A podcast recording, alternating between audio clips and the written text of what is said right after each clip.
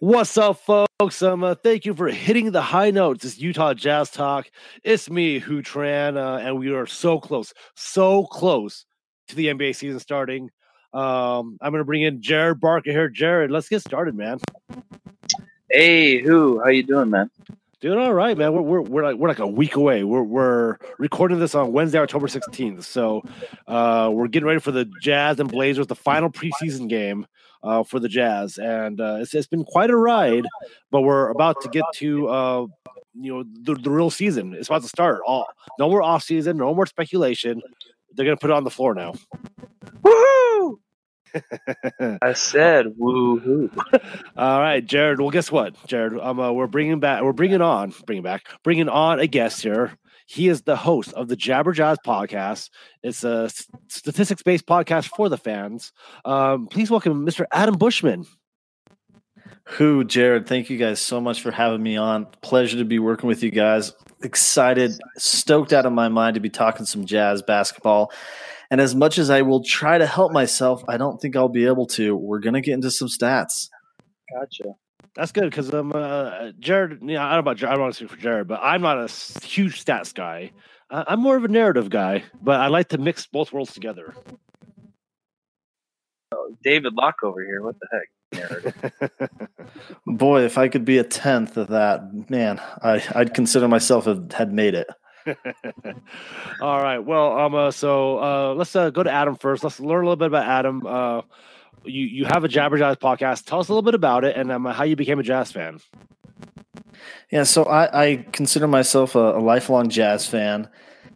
Uh, I credit most of that to my grandpa uh, watching some games at, at, his house and everything.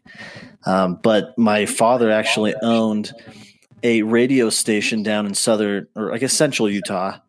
And he actually carried the radio broadcast for the Jazz back in the late 90s on his radio station. And so from an early age, he actually taught me to say um, jazz basketball.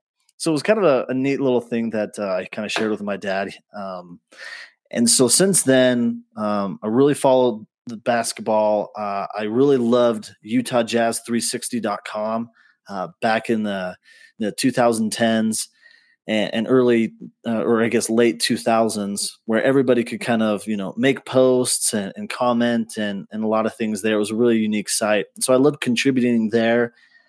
And then as I've kind of become more an adult, I've had the opportunity to uh, in my career have some experience with uh, data science and data analytics. And so I've started transitioning a little bit of that to understanding the game of basketball a little bit more.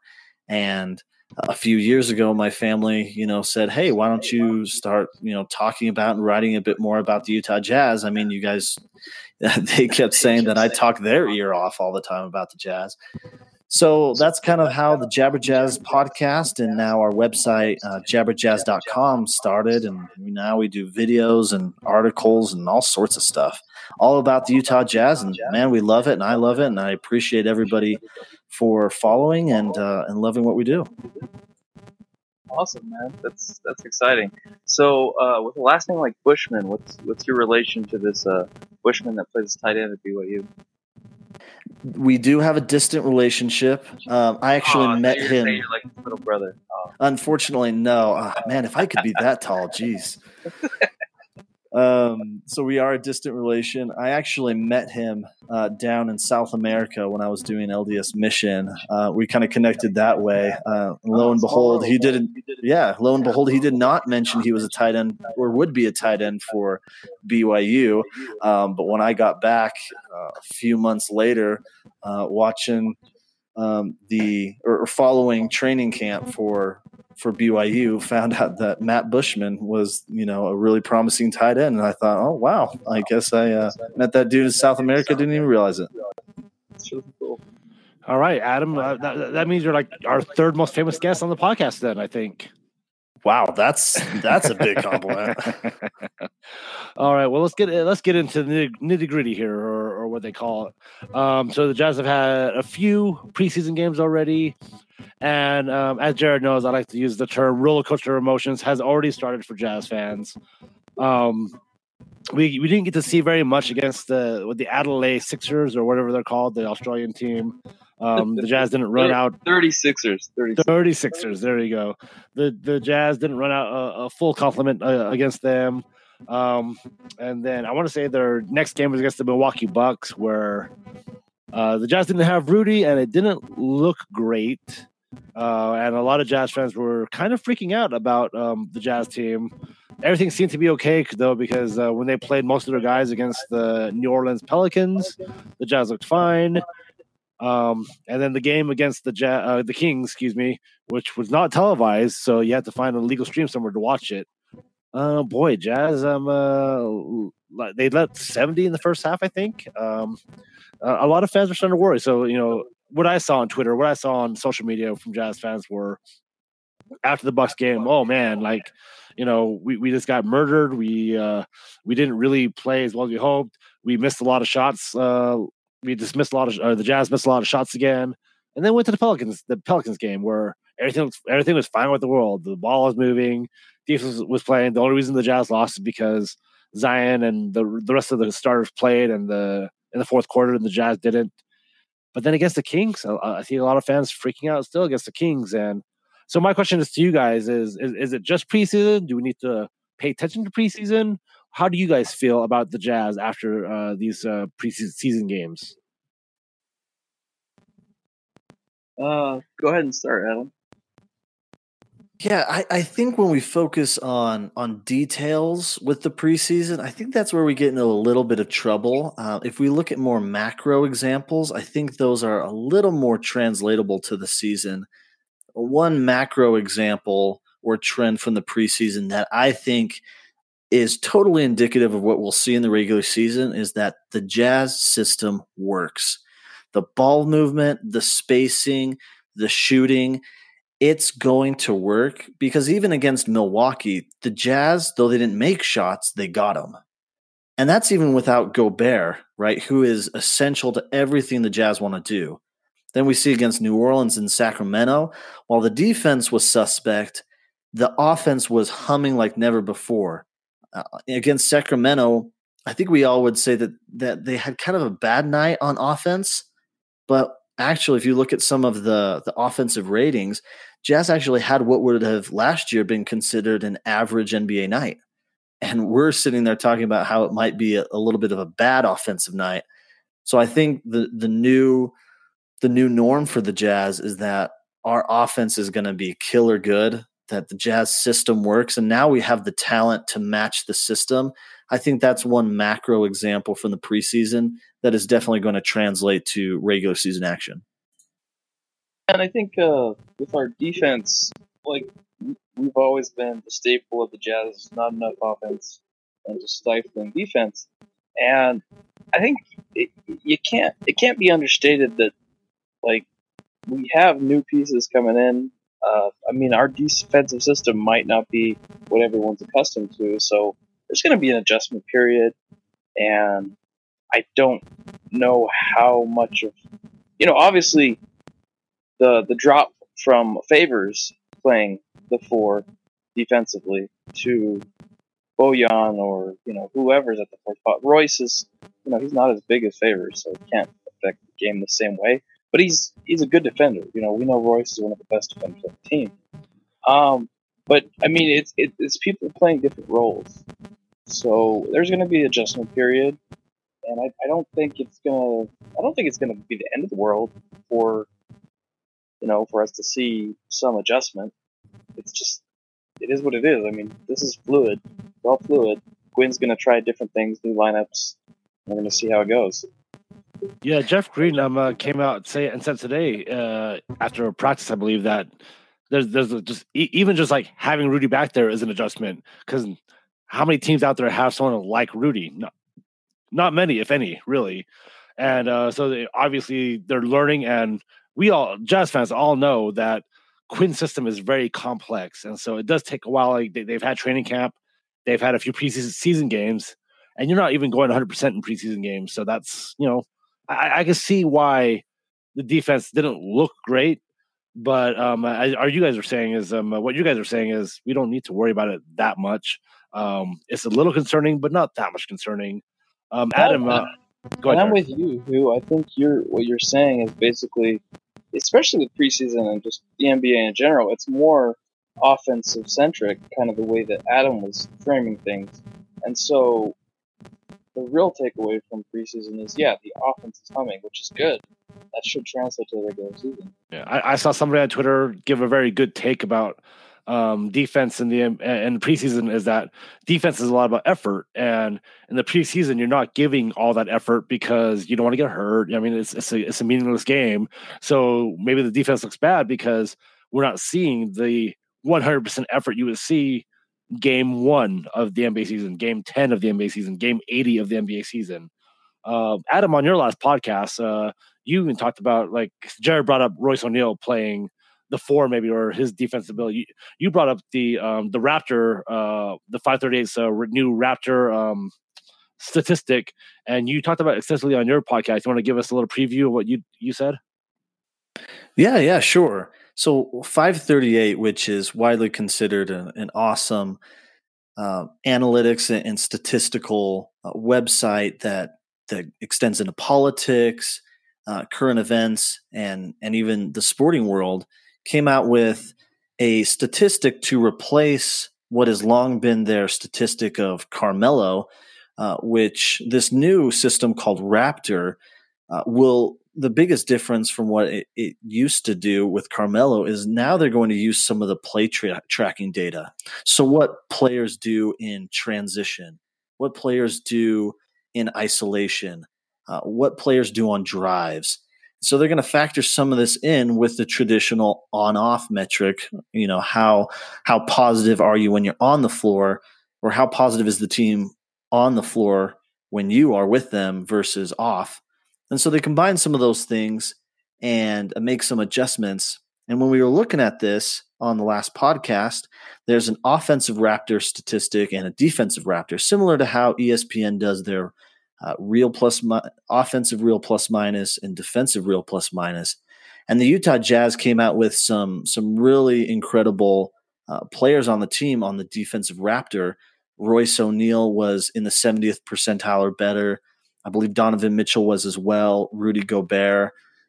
And so I think the Jazz have the talent, enough talent defensively to be a good defensive team.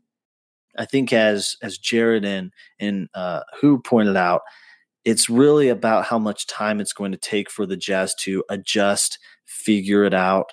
Jeff Green talked about the terminology. Bojan Bogdanovic talked about the feel, you know, the basketball feel when he's on the court.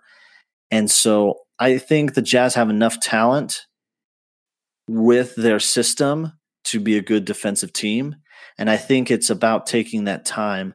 Uh, I think we saw a little bit of how the Jazz make some in game adjustments in the preseason against the New Orleans Pelicans and the Sacramento Kings. The Jazz allowed a 134 defensive rating in the first half. I mean, really, really brutal. But in the third quarter, when the Jazz are still playing their full rotation, they only allowed a 98 defensive rating. So that gives me some, I would say that gives me some hope that the Jazz really are figuring it out, that there is some of that effort that you talked about, Huu that um, not there quite at the start of games and that probably comes back a little bit later and that we'll probably see more of in the regular season. Yeah. Uh, the Jazz. Uh, so w- what we're trying to tell the audience here is that like, let's not freak out. You know, again, it is just preseason. You can get some merit from preseason, but you know, when, when you're worrying about losing to Sacramento in the preseason game, it, the loss, you can learn a lot from the loss. And so, um, boy, poor Carmelo, Adam. Uh, first, somebody gets cut by the Rockets, and then 538 cuts Carmelo. That's pretty bad a little brutal. Um, they what's interesting is that they use all their metrics or they name them all after um, after people or teams. So this Raptor they say is in honor of the Toronto Raptors winning the the NBA championship. They had a defensive metric that was named Draymond um, after who they claim is the best uh, defensive center. How or the best defensive player, though I've seen over the past three years that's actually Rudy Gobert, but that's neither here nor there. Yeah. Uh, so should we campaign hashtag I'm gonna rename Draymond the Gobert? I think Um, we um we might have to get there after this season. Yeah. Uh, I mean, I know you talked about it on your podcast. Jared and I have kind of touched on it on ours here, uh, hitting the high notes that as as much as we'd love to see Rudy Gobert as a three-time defense, defensive player of the year, um, my personal thought is um, uh, voter fatigue is going to set in, and it's going to be hard for Rudy Gobert to grab that third that third uh, title. Yeah, he's gonna be he's gonna have to be so much better than everyone um in order to overcome that voter fatigue. I think it's a real thing, like you mentioned. DNP rest. I mean, I, I think I'm uh, I, the the only one that I can think of. Uh, I think I looked this up. You know, a couple months ago was Dwight Howard was the only three time, uh, three peat winner of the Defensive Player of the Year award, and that was just the the the era he played in. Plus, Dwight was really dominant, and um, he was a good offensive player. He had a great name. Voters voters were into that, you know. So if uh, even if Rudy is really great this season, but not like exceptionally great, it's going to be hard for voters to vote for him for that third defensive player of the year award. But that's that's you know that's way down the line. We're still not even at game one. We're still we're at game negative one for the, the season right now. Um, yeah, and I, I think we might see Draymond really make a push this year, especially with the the focus is going to be on him and the Steph Draymond pick and roll, and then we're to have to see him play really well defensively just to you know keep the Warriors afloat with, with how they've got like Alonzo and McKinnie in there. McKinnie, I don't know. My Warriors fan friends are just like, oh, McKinnie is not good. Like so.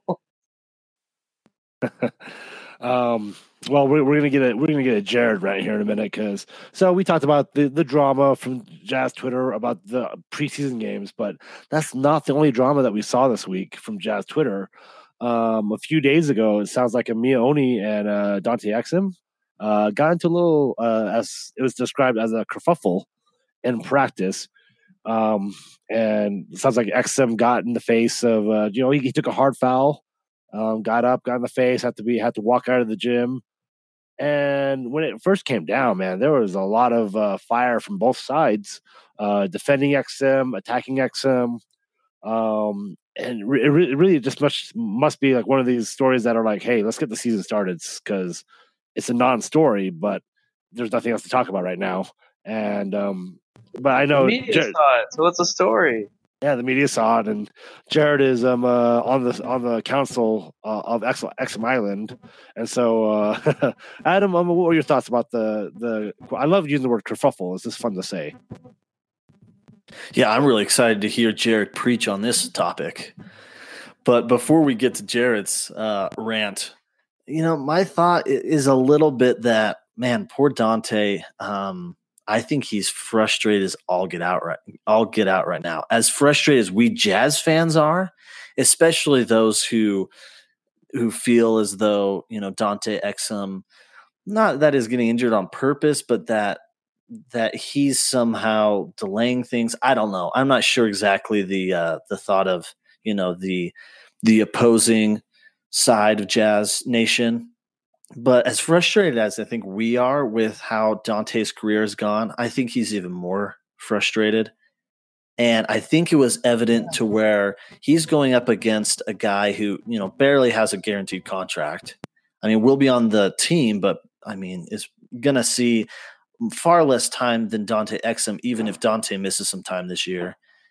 And he's going up against this guy, and uh, because of the hard foul, and, and I think we heard through the grapevine, maybe from uh, Ben Anderson, that uh, Miye Oni and his teammate in the two on two, Kyle Collinsworth, were actually kind of giving it to Dante and, and his teammate.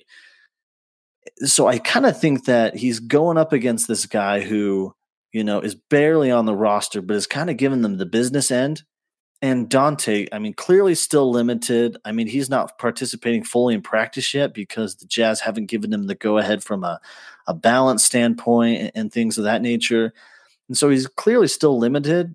I think that it kind of pushed him over the edge to, you know, not be able to dominate this opposing player who kind of barely got on the roster in a sense from his mind when Dante's you know been on an NBA roster for his sixth year now, and is still hampered by his injury. I can just imagine the frustration he's feeling. Uh, I can. I don't have a ton of hope for how Dante can contribute uh, big time for the team. That's not to say that uh, I I would love to be wrong. In fact, I just recently did an article talking about some minor things Dante could do to um, better his chances of becoming a positive contributor for the Jazz. But still, man, I feel for the guy. I would love for him to have an awesome year, and I hope he has a speedy recovery. I think more than anything, it just as frustrated as we are, he's way more frustrated. Uh, I love hearing that story about um uh, Miye Oni and uh, Collinsworth um uh, taking it to Exum and whoever his partner was because it just reminds me of uh, like I imagine Miye Oni going full Jimmy Butler, grabbing the two, saying like I can't play with these guys, and then being the starters. oh, peak Jimmy. Yeah. All right, Jared. Well, um, uh, you know, Mister Mister Councilman of uh, Exum Island. Um, how do you feel about the the drama that occurred with uh, Dante on Jazz social media this week? Well, let me start with this. Let me start with this. Okay, so this thing breaks from Ben Anderson and and uh, Andy Larsen, um, and and then you know the very next day, Quinn echoed my sentiments exactly. Quinn is basically like this kind of thing happens over every day. The media saw this time. That's why it's a story. And uh, you know, okay, I'm sitting here over. I'm sitting over here going, you know, I see I see these people reacting. I see a post that people are, you know, screenshot, retweet that says Dante Exum uh was so mad because you know everything's good. You know, he's just going to get hurt again. And, uh, of course he's mad because he's going to get hurt again. Blah, blah, blah. You know, it, it actually, it went, it went into Dante way more than that. And it was like celebrating his potential injury. And, and I was, man, I was pissed. I'm just like, what is wrong with people that they, they want to celebrate a, a guy that's on the Jazz? Like, are these people even Jazz fans? They want to celebrate him getting hurt. I'm like, I mean, do you know how incredibly uh, sadistic you have to be to celebrate a player on your own team getting hurt? I, I mean, to me, that's like mental illness. Like that's a form of mental illness. Let's let's cheer against our own team. Let's hope that you know. Let's hope that Donovan gets hurt and Ruda gets hurt, and then you know, just we have like the worst possible team, so we can have the number one pick. You know, something crazy like that. I I don't know what's with people that they want to cheer on injuries, that they want to uh, they want to rip into Exum when it's like Adam said, he's the most frustrated of anyone that he he he's the one who's had to live through this. He's the one who's had to rehab these injuries. He how can you be like this guy, oh yeah, sure. Maybe no, he's not competitive. He doesn't want to play. He just wants to collect a paycheck. I mean, would he have re-signed with the Jazz? I guess maybe. Oh yeah, they offered the most money. It's like, come on, guys, are you serious? Are, are you really serious right now? Are, are you serious, Clark? Like, what is wrong with people, brother? And this is uh, this, this uh, echoes a sentiment uh, from friend of the pod, friend of the podcast, uh, Dan Clayton wrote another article about um, you know what's it like to cheer for Exum and like how it doesn't really cost much mental gymnastics for people if you're a jazz fan just to say yeah we're going to support a guy. Uh, but dante exum is very polarizing. Um, after the story broke it kind of made me like introspect because i've always said that i've i've been on the the island but i don't know if i'm like i, I don't know what kind of property i have on the island because you're on the island you're on the island i just like i was like i like exum um, but it's because my expectations for exum are no longer top five. Like when he was drafted, loved it. Uh, we got a top five uh, pick. He was supposed to be a top five prospect that year, and it hasn't really panned out the way that anyone thought it would. Or well, I mean, maybe some people thought it would because he he was wrong. And I think it's I think it's unreasonable to uh, think of him as just like top five pick. Do you remember that draft? Like Marcus Smart was picked right after him, and he's one of the only other really solid contributors from that year, besides you know people that were picked before Dante. So Like that draft. it, it- it's expectations, you know. Yeah. Because and there's people outside of Utah, outside of Jazz Nation, that worry about Exum too. Uh, when I was asked to be on a couple podcasts this offseason, Exum was a name that came up, and um, a lot of people have already labeled him as a bust. And I was like, well, that's not fair. I mean, he's he's still a rotational player. He's he should be a pretty good. Uh, his Draymond uh, Adam on I, I heard on Adam's last podcast on Jabber Jazz that Exum's uh, Draymond rating is really high. He's a great on-ball defender. We can see that. We saw it a couple years ago Oh, yeah. uh, with the Houston Rockets series. Oh, Um, dude, everybody was talking about him that series. They were like, Right. "Wow, he slowed down Harden." And so, like having Exum as a as a Swiss Army player that can you know play and maybe guard positions one through three, I thought was very, uh, very um, useful for the Jazz. And a lot of people say that Exum's overpaid, and for me, it's like, well, you know that that nine to eleven million dollar salary is an average rotational player salary. I I think that's what Exum is. I don't think he's a superstar in the making. I think he is best, you know, a, a good seventh or eighth guy, maybe a Bruce Bowen, Tony Allen type defender uh, that has a chance to attack the basket. That's something that those two defenders didn't have.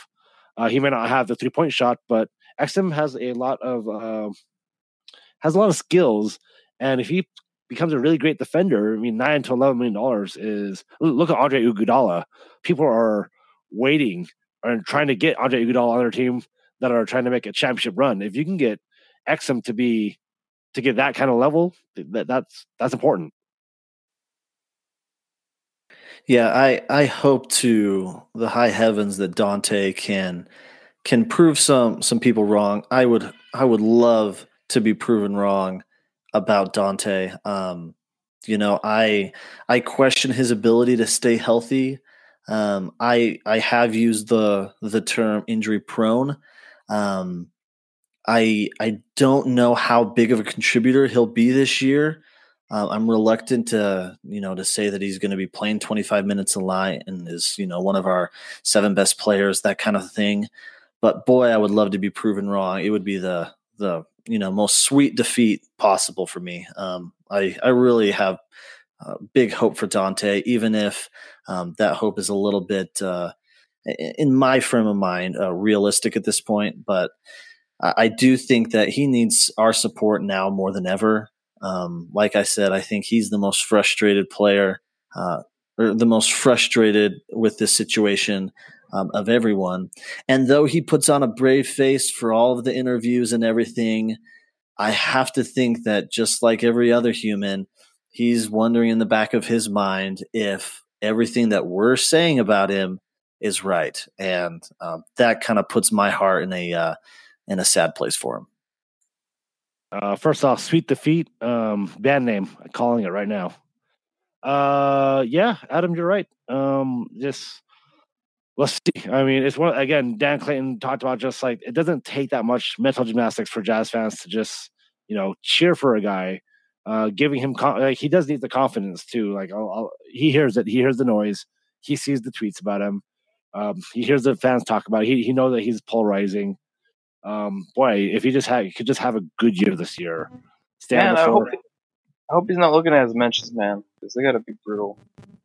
Uh, yeah, and come on, we, we know NBA players do it. We we know they have we know that they have people who who look at it uh, that are close to them that look at it and try to shield them for them, and, and they're human. That's it is what it is. So, um, but the best thing for him to do is to come out uh, when he's healthy because uh, he's uh, scratched for tonight's game too, still rehabbing uh, his injury, so he will not be playing against the Portland Trailblazers in, in the final. Um, we don't know his timetable. Don't know if he'll be ready um, by season start. So again, just come out, hopefully healthy. Hopefully he can stay healthy. And if he helps, you know, you know what changes people's minds very quickly? Winning. If Dante Exum can help the Jazz win games, all that noise goes away. Yeah, and the the most important thing here, I think, to remember here is we don't want to see him rushed back. Right, right. We we want him we want him here not just for a good time, for a long time, for the long haul type thing. That's a good song. Not not just here for a good time. All right. So, um, uh, for recording reasons, we have to take a break right now. I don't want to do it, but we kind of have to. Uh, we'll take a break right now. I'll probably play some sort of ad in the middle to break it up, and we'll come back and we'll um, uh, we'll still talk with Jabber Jazz here. Uh, talk about some podcasting stuff, rotations, some more fun stuff. So, um, uh, stay tuned.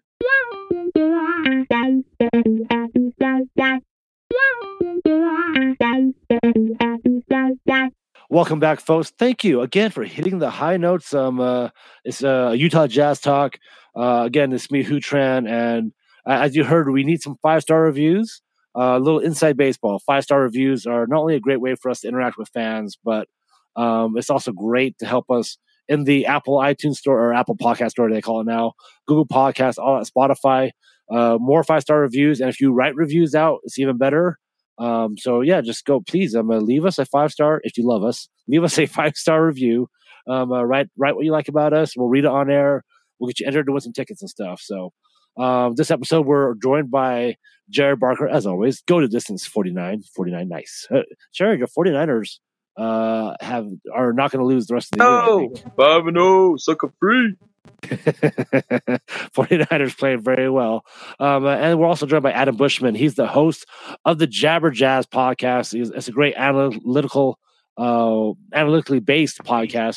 Um, Adam, why Jabber Future Jazz? NFL tight end. Future NFL tight end Adam Bushman, um, uh, uh, some sort of second cousin to uh, BYU uh, tight end, I guess, something Bushman in BYU. Why did you choose Jabber Jazz as your title? Well, before we get to Jabber Jazz, uh, I I have been looking to trade for um, the 49ers tight end uh, Kittle, and it's not going so well. Um, everybody is incredibly high on him, so I don't think you, I'm going to get him for my fantasy team. I think you missed the window on him. Um, uh, yeah, the window bro. was like two like after week three. Uh, he had two or three weeks bad bad in a row. Yeah, that's when you had to go get him. That's right. Well, even then, like he's he's widely considered to be the new, uh, I guess, the next iteration points wise of uh, uh, Gronk. So yeah, I mean, and so we'll do a little fantasy football talk here. Like for instance, uh, I have about an hour to accept the trade um, that I tweeted out to my to uh, people. It was someone offered me Joe Mixon and Calvin Ridley for Devonta Freeman. And so I, I pulled a lot of places because I thought that's a slam dunk. You know, Joe Mixon, uh, plus I get Calvin Ridley for Devonta Freeman. I'm selling high on Freeman and buying low on Mixon. That's you know, it's what you do. It's, it's uh, as Chris Harris would say, it's how you play poker. It's how you play stocks. You you sell high, you buy low. You know, and um, is it but, Mixon like behind Chubb though? Or no, uh, Cincinnati, Cincinnati Bengals. Oh, right, right, right, right. Yeah. He's on, and he's ha- he's just having an awful Sorry, year. I'm mixing that. I'm mixing that awful like uh, whole division together. Except right, right, right, right. And so, yeah, um, who? Where are you in your league, uh, ranked wise? So this one, uh, I'm three and three, but I feel pretty good. I, I, had some bad losses. I lost to Patrick Mahomes and Sammy Watkins week one by one point. Like, those oh, guys went man. for like 80, you know? Yeah, they, those guys were insane. Uh, I, ha- I had Alvin Kamara, and he hasn't performed great, but he's kept me afloat. Mark Ingram's been great. Uh, I've had Melvin Gordon, which I thought I was going to get to week 10. He's here now, so I hadn't even used Devonta Freeman.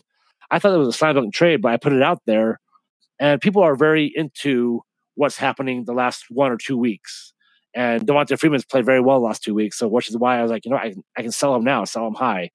And I don't know if I can get a better offer than Joe Mixon and Calvin Ridley. And so, Adam, when you talked about trying to get George Kittle, I was like, well, you missed the window. Like he's had two good games in a row. People are really high on him again. And so before, like, I think after week three, if you offered, uh, boy, uh, Zach or not Zach Ertz, I'm sorry, uh, if you offered, uh, Andrews from the the Ravens, Mark Andrews, you might have got him, or you could have offered uh, Chris Godwin. I don't know. Uh, maybe that's too too much. I don't know if Chris Godwin. I don't know. but I think I think the chance to buy low on George Kittle is gone. Yeah, it, I mean, I honestly would be willing to pay a premium now. Um, I've constructed my roster and got lucky in the draft to have gotten some guys in the later rounds who are doing pretty well. But uh, I mean, the guy just wants the wants the moon, and I can't blame him. Yeah, I mean, I mean, the tight ends is. Uh, I mean, we, there's five good tight ends right now, and Zach Ertz is like barely top number six. Like you would want to have Ertz on your team, but he hasn't performed very well. I mean, if you don't have you don't have Kelce, if you don't have Kittle or Andrews, uh, even Darren Waller of the Raiders hasn't have a touchdown yet. And I know I'm missing one guy who's having oh Evan Engram's having a great year. Uh, Austin Hooper, like it's, it's hard. Tight end's hard. You, you have to like find that one guy, and then you're you're set in that position. So other than that, you're playing tight end roulette for the rest of the season. So that, that's my my recommendation is just try to find the best matchups. It might it might be Everett one week, it might not be. You, know, you, you, you take a chance streaming tight ends. That's that's where I'm at right now. But back to your original question, why Jabber Jazz? Uh, so my dad uh, is a longtime radio podcaster, uh, mostly dealing in the political realm, and uh, he's got kind of a knack for coming up with uh, with phrases and, and unique names for things. And so at Lagoon, of all places, on a little family outing, we were all throwing out ideas, and he threw out the idea of um, of jabber jazz, you know, jabbering about the jazz. And and sure enough, a domain was available, and uh, it, it, all kind of just worked out. But it did take a, a year from that date uh, before we actually were able to launch the podcast and get underway yeah, launching launching podcasts like this is one of the this is small minutia and like when you launch a podcast because you know you you get the equipment, you get stuff, you try to find things people want. Like I, I am forever grateful for people who want to listen to what I and Jared have to say about the jazz, and it's uh, it's just, it's nice. And so it just I always like I was like, oh, I wonder why they came up with that podcast and how they got started. So that's really cool. So, uh, Adam, I think you had a question for Jared and I that you wanted to get the second half started with. Yeah, in anticipation of of the Portland Trailblazer versus the Utah Jazz game tonight. It's the last preseason game. Not exactly sure what coach is going to be doing with lineups and with different combinations and, and how he'll distribute minutes, but interested to know what are you guys looking for in this game? What uh, what will stand out when all is said and done uh, at the end of the game? Jared, I've talked I've talked long enough in this podcast. You you go ahead and answer this one. Looked at those stats, huh?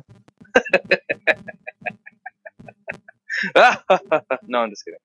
Uh, I'm not just gonna laugh away. Like, oh man, oh, this in, just in case somebody specific listens to this.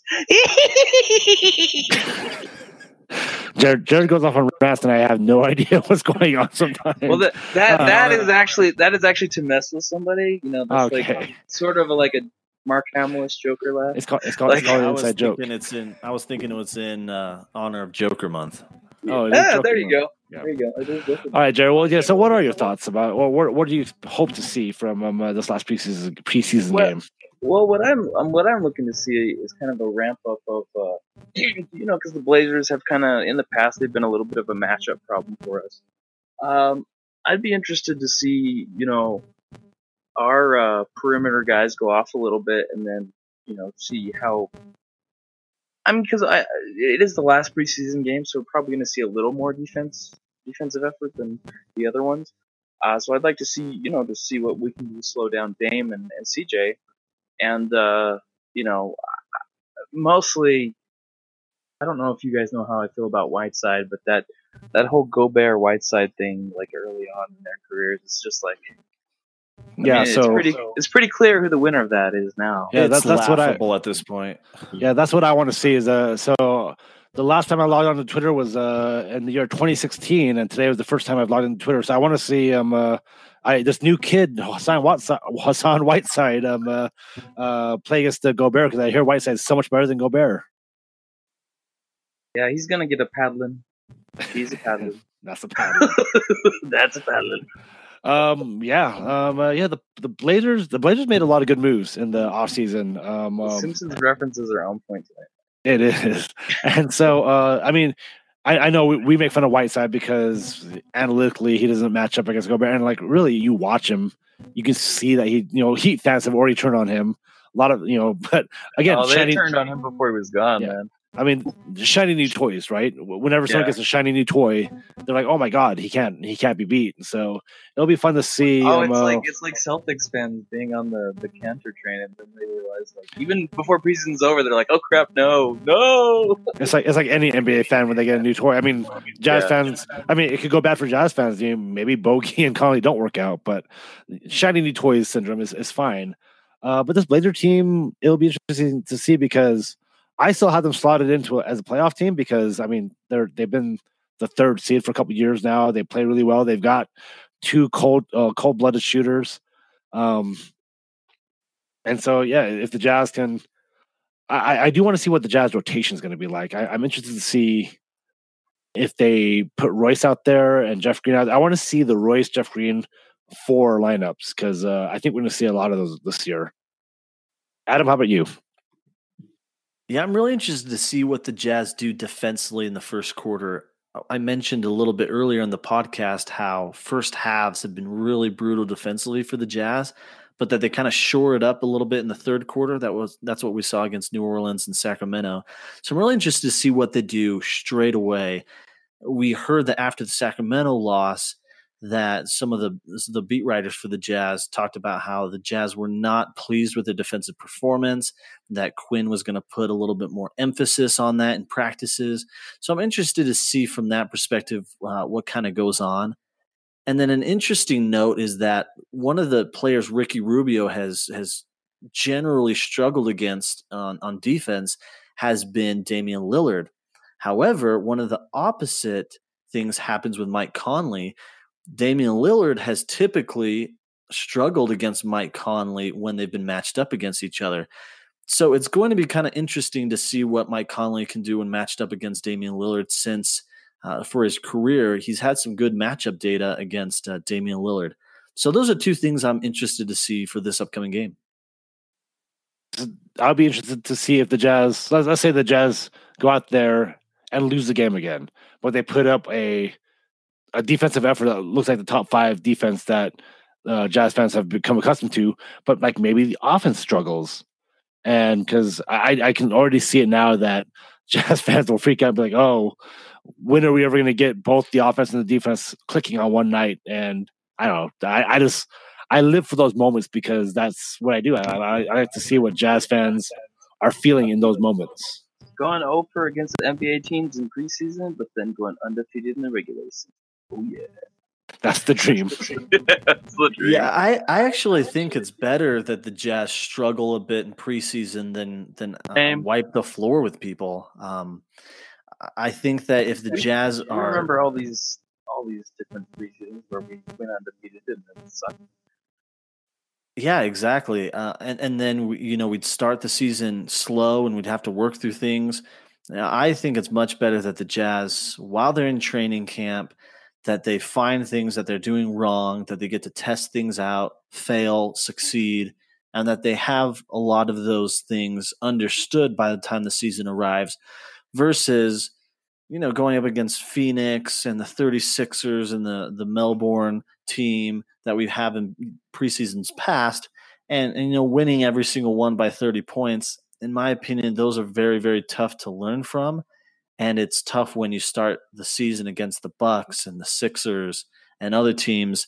It's I think the Jazz are going to be much better off in the long run, having struggled and have having had some resistance in the preseason.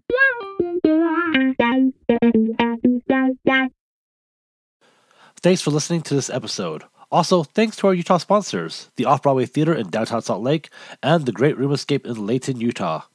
If you have a second, please leave us a five star review on Apple Podcasts and all other podcast platforms. It helps us podcast out, and we will enter all written five star reviews into a drawing for free tickets to either the Off Broadway Theater or the Great Room Escape.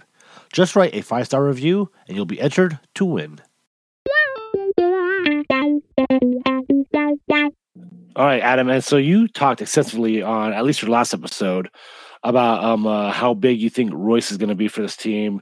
You, I, I believe you said that you think Royce because um uh, all off season I was asked to be on a couple of podcasts uh, NBA related, asking me about what who I thought the Jazz um uh, starting five was going to be, who's going to come out the bench, and I had said all along that I thought Jeff Green was going to be the starting four, Joe Ingles coming off the bench, but watching Jeff Green play uh, in the um, offseason has been a real treat uh, I think he's been the biggest surprise for Jazz fans and most fans in general because uh, Jeffrey is another one of these top five picks that didn't become a superstar, but man, he's had a great long career, and this this all comes out to the expectations thing again. Uh, Jeff Green signed a veteran minimum contract. Like honestly, there's no downside to signing guys like Jeff Green to a vet minimum contract because you know all they have to do is outperform a couple million dollars. Uh, and what Jeff Green's been putting on the floor looks like a guy that should be making you know eight to nine million dollars uh, as the you know six or seven man off the bench. Yeah, um, at least five to seven somewhere. Right, and so the the reason I kept slotting Jeff Green into the starting lineup was because I said, oh, Jeff Green could play you could start the game, but only play, I don't know, 20 ish minutes a game. It's a guy that wouldn't need as many touches out there as Donovan, as Conley, as Bo- Bojan.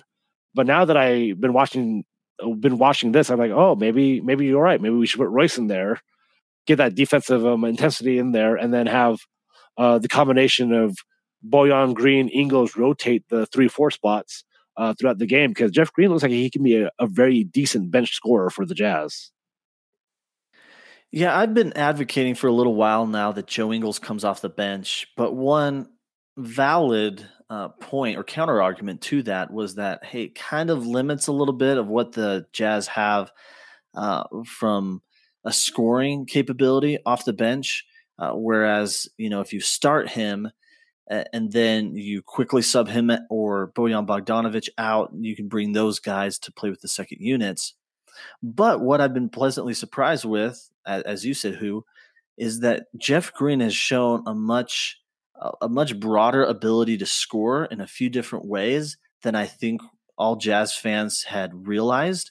And so I think he and Joe Ingles would actually be an awesome tandem off the bench. I do think that when all is said and done at the end of 82 games, I do think we'll look in the box score or in the season long stats, and we will see next to the names of Joe Ingles and Jeff Green that each started about five games each. But I do think at the end of the, or I, I think what should happen at the end of the season is that Royce O'Neale has played or started about 80% of the games.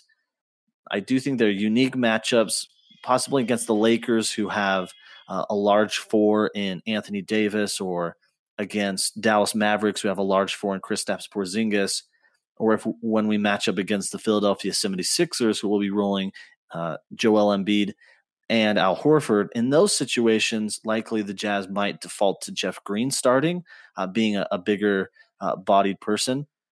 But I, I, do think the combination of, Royce O'Neale using fewer possessions than Joe Ingles would, and, and frankly, even Jeff Green would, uh, being able to hit the three and then just his elite, elite defense on the perimeter, I think they make him the perfect candidate to start uh, the majority of games at the four position. Yeah, uh, after listening to your podcast and um, uh, just seeing how it's been for the Jazz lately, I was like, you know, it sounds and it looks like it, that could be it, especially after Tony Jones talked about it. Um, Joe Ingles and uh, Jeff Green hashtag pocket pass. I hope that's not blasphemous here.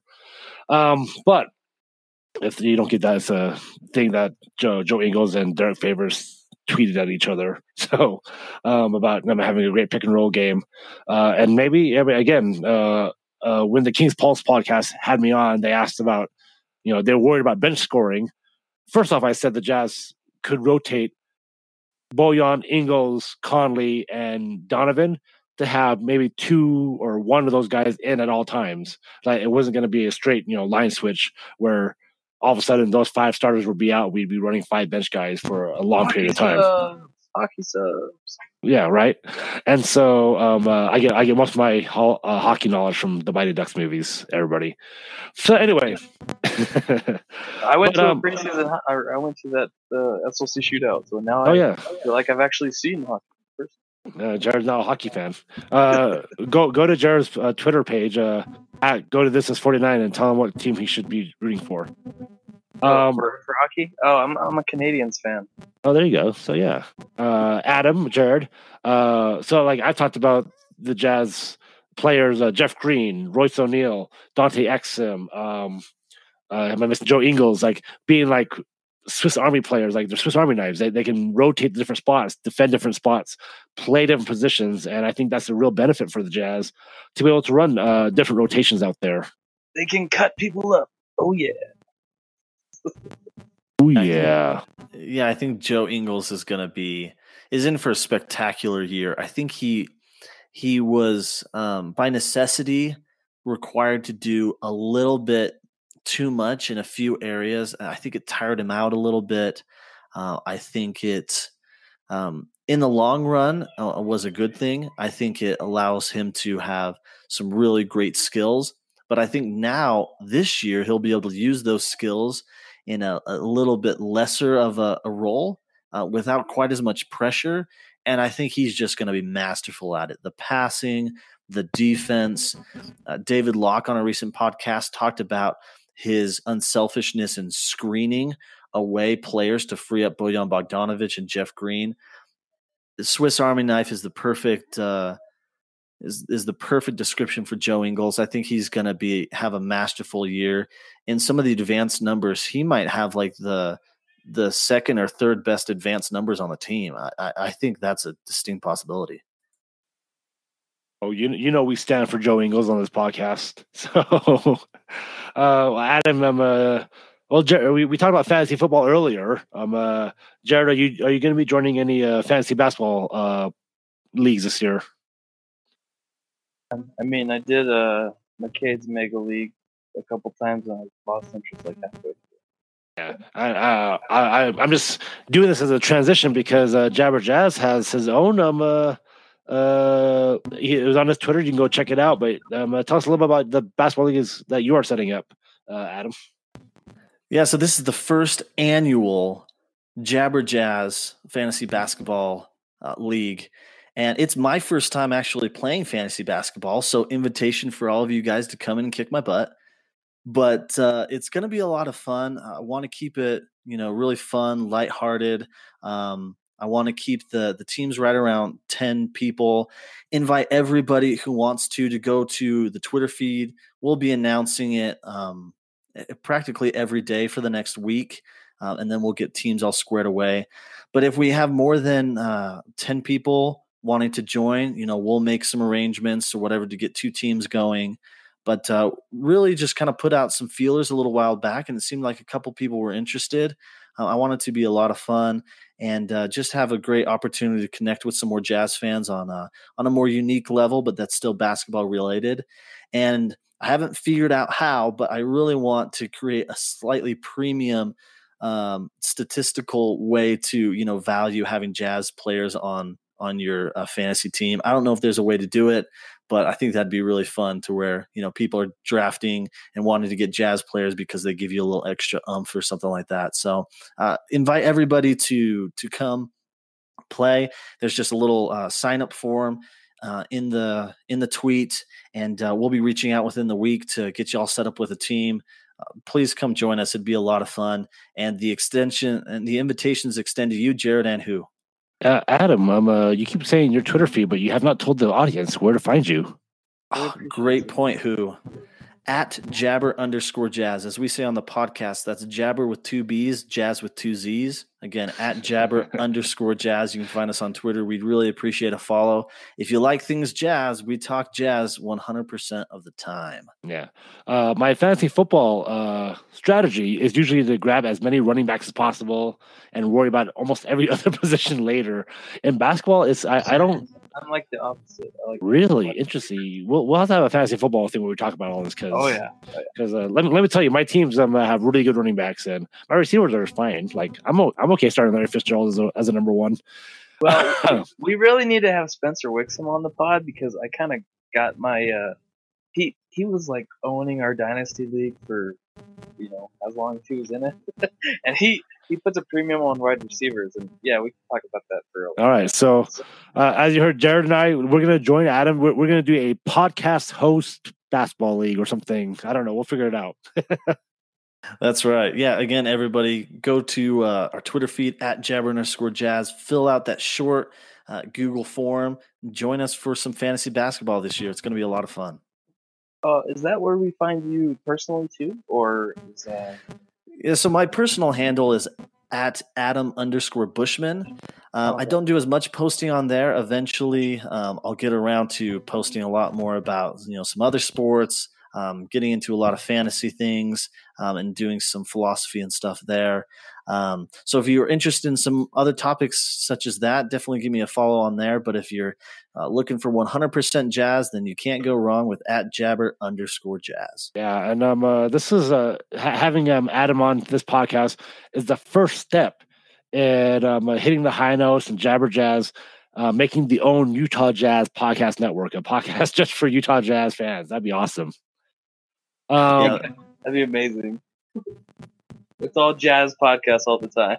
Yeah, exactly. So, um, uh, Adam, do you have any parting words for the audience here? Um, uh, tell us a little, just tell us about your podcast. Tell people where to find it, where to listen, and what they can expect um, uh, when they listen to Jabber Jazz. So we tried to design the podcast to be um, to try to have a good mix of, of data and then some more um, you know qualitative uh, analysis, uh, some more subjectivity. I test things. Um, unfortunately, we default a little bit to you know the statistics of things. So if that's your flavor, definitely come find a, our podcast. Uh, we're on all the major platforms. We do a podcast every single week, and it drops Saturday morning early. Uh, and so we really pride ourselves on being consistent, having an episode out there for you every week. Um, and the, the other thing we try to do is is try to have a good fans perspective. So we we pride ourselves on being homers, on um, over projecting for the Jazz, and and being very bullish on them. Uh, fandom is, uh, in my opinion, that's what fandom is about. And if you want the objectivity, if you want uh, people who aren't taking sides, there's plenty of content out there from local and uh, national uh, people out there who will give you that kind of content. We think there's not enough uh, Homer jazz content, you know, really subjective, fan driven content out there. So that's what we try to do with Jabber Jazz. Uh, yeah, This is of Huu Tran. exactly. I was gonna say. go. I was gonna say. Oh boy, he's, he's um, uh, really um, uh, coming at me here. Uh, Jared, first of all, thanks for uh, c- coming on again. Um, number one, congrats to your 49ers. 5 and 0 is really, really damn good. Um, I would also like to say, Well, I um, uh, mean, go ahead. we got some other tough matchups coming up. You know, like the Seahawks and right? Green Bay. So that should be. I mean, those should be really fun. Yeah. Uh, Jared and I are gonna. We are. I don't know if we bought tickets yet, or we are in the process of buying tickets. We're gonna go see the Jazz play uh, November eighth. Adam, if you want to come with us, uh, the more the merrier. Uh, we are gonna have um, uh, other podcast guests um, at the game too, and have a meetup afterwards. That's just for us, but if you guys find us out, in the, out and about, we'll be there. So You know what? I think I'm going to take you up on that. That would be loads of fun. Count me in. Yeah, Jazz, Jazz Bucks. Um, yeah, we'll try to all get seats together then or something. That would oh be boy. Jazz Bucks. uh, Um, well, we should have we, we should have Rudy Gobert for that game, right? yeah, I'm pretty sure. Yeah, I'm pretty sure. That's probably going to be circled on his calendar. He doesn't want Giannis, uh, you know, getting all the credit for like dunking all over his team. Yeah, I think Rudy's going to have that one as a, a little bit of a personal vendetta for sure. I, I just want to see like I, I want to see a game the Jazz of uh, like the the the game they played last year and the comeback win. Oh, that was amazing. Derrick Favors dunking. Uh, yeah, That is one of my all time favorite games. I remember watching the whole game. I think it was around the 11, 10 minute mark. My father in law was going nuts and was about to storm off. And I remember saying, you know what? If they just put in Donovan and Derrick Favors in right now, maybe. And about a minute later, they did. And they just started chipping away. And we were just getting excited and excited. And then the heroics happened with Donovan, you know, knocking in the three over Giannis. I mean, that's one of my all time favorite games. Derrick dunking over, uh, was it Ersan Ilyasova? Just really, really an incredible game. Yeah, you hear that? You hear that, Donovan? You hear that, um, uh, Rudy? You hear that, George? Because we're, we're gonna have Georges Niang listen to this podcast and tell his tell his um uh, teammates, hey, we want that same exact game when we go see it live. So, uh, Jared, uh, tell people where they can find you on Twitter, Instagram, uh, Snapchat. I don't know. Where, where do you want people to find you? I, I don't think I want people come coming to my Instagram because I'm, I'm already on private over there. So. Um, but I, I'm at go the distance 49. Uh, yeah, and, and Huu usually Huu trademark is always be like 49. I, So- I already- I already said nice. You heard earlier. Yeah, yeah. yeah. Well, I don't know why you said nice because that goes with a different number that ends in nine. But Well, you know, well, you know, we, we probably don't get to say that very much on this podcast, so I I take what I can get.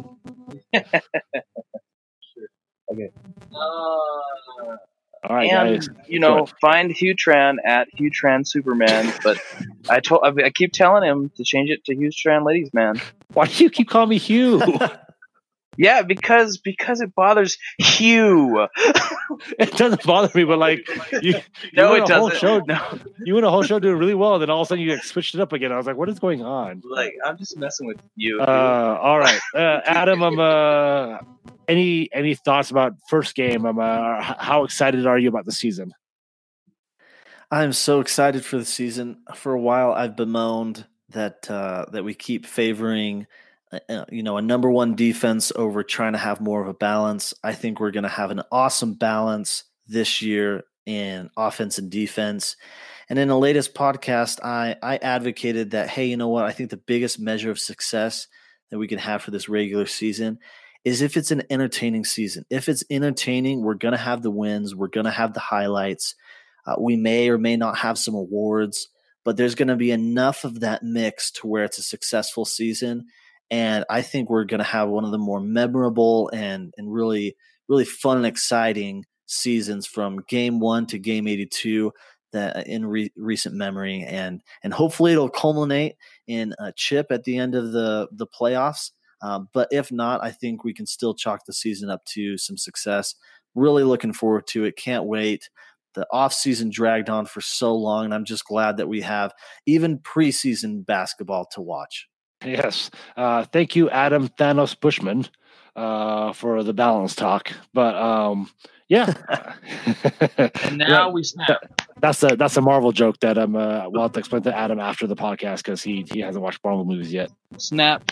but yeah, like uh, Adam was right. Like, uh, really, th- there's a lot of people out there who are championship or bust. But man, just already this offseason, I think the Jazz have won with the acquisitions they made and how excited they got Jazz fans for the season.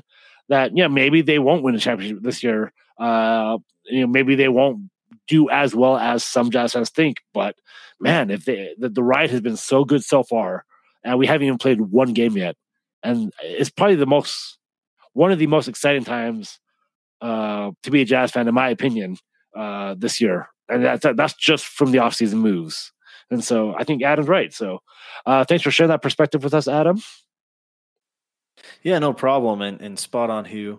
Uh, I'm so excited. Who cannot cannot stop looking at at the name on the screen and and saying Hugh. So I will get it right by the time we go to the Bucks game. Promise. oh no I, I I- i think you've hit it right every time it's uh it's just it's a running joke that jared and i have now so Yeah.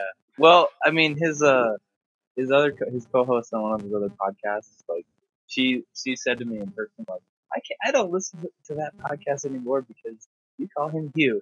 and so, like, ever since then, I've been I've been pretty consistent on, on saying who instead yeah of Hugh. But the actual Adam, if you're interested, there's an old podcast where where Hugh talk Hugh talks about the actual pronunciation of his oh, name. boy. It's on the it's on the Gary Unicorn Pod, and he goes who, and that's the actual way that you say his name in, in Vietnamese. Uh, but thank you guys for um, uh, coming on again. Follow Jabber underscore Jazz on Twitter. Uh, you can see his. Uh, you can hear, listen to his podcast. I believe on all major podcast platforms. Um, uh, just search Jabber Jazz uh, in the and um, uh, go listen to it. It was great. I listened to a couple episodes uh, just last week. Uh, uh, he usually, I think you release your episodes on Saturdays, uh, Adam. Yes, every Saturday morning. And big thanks to you, Huu, for for listening. Really appreciate it. No, no, thank you. I mean, I, I'm always, I'm always here for more jazz content. So, and I, I'm serious. Let's get together for a game. Let's start our own podcast network. Let's play some fantasy basketball and football together. So, uh, all right, guys, thanks for hitting the high notes with us. Uh, we'll see you guys next time.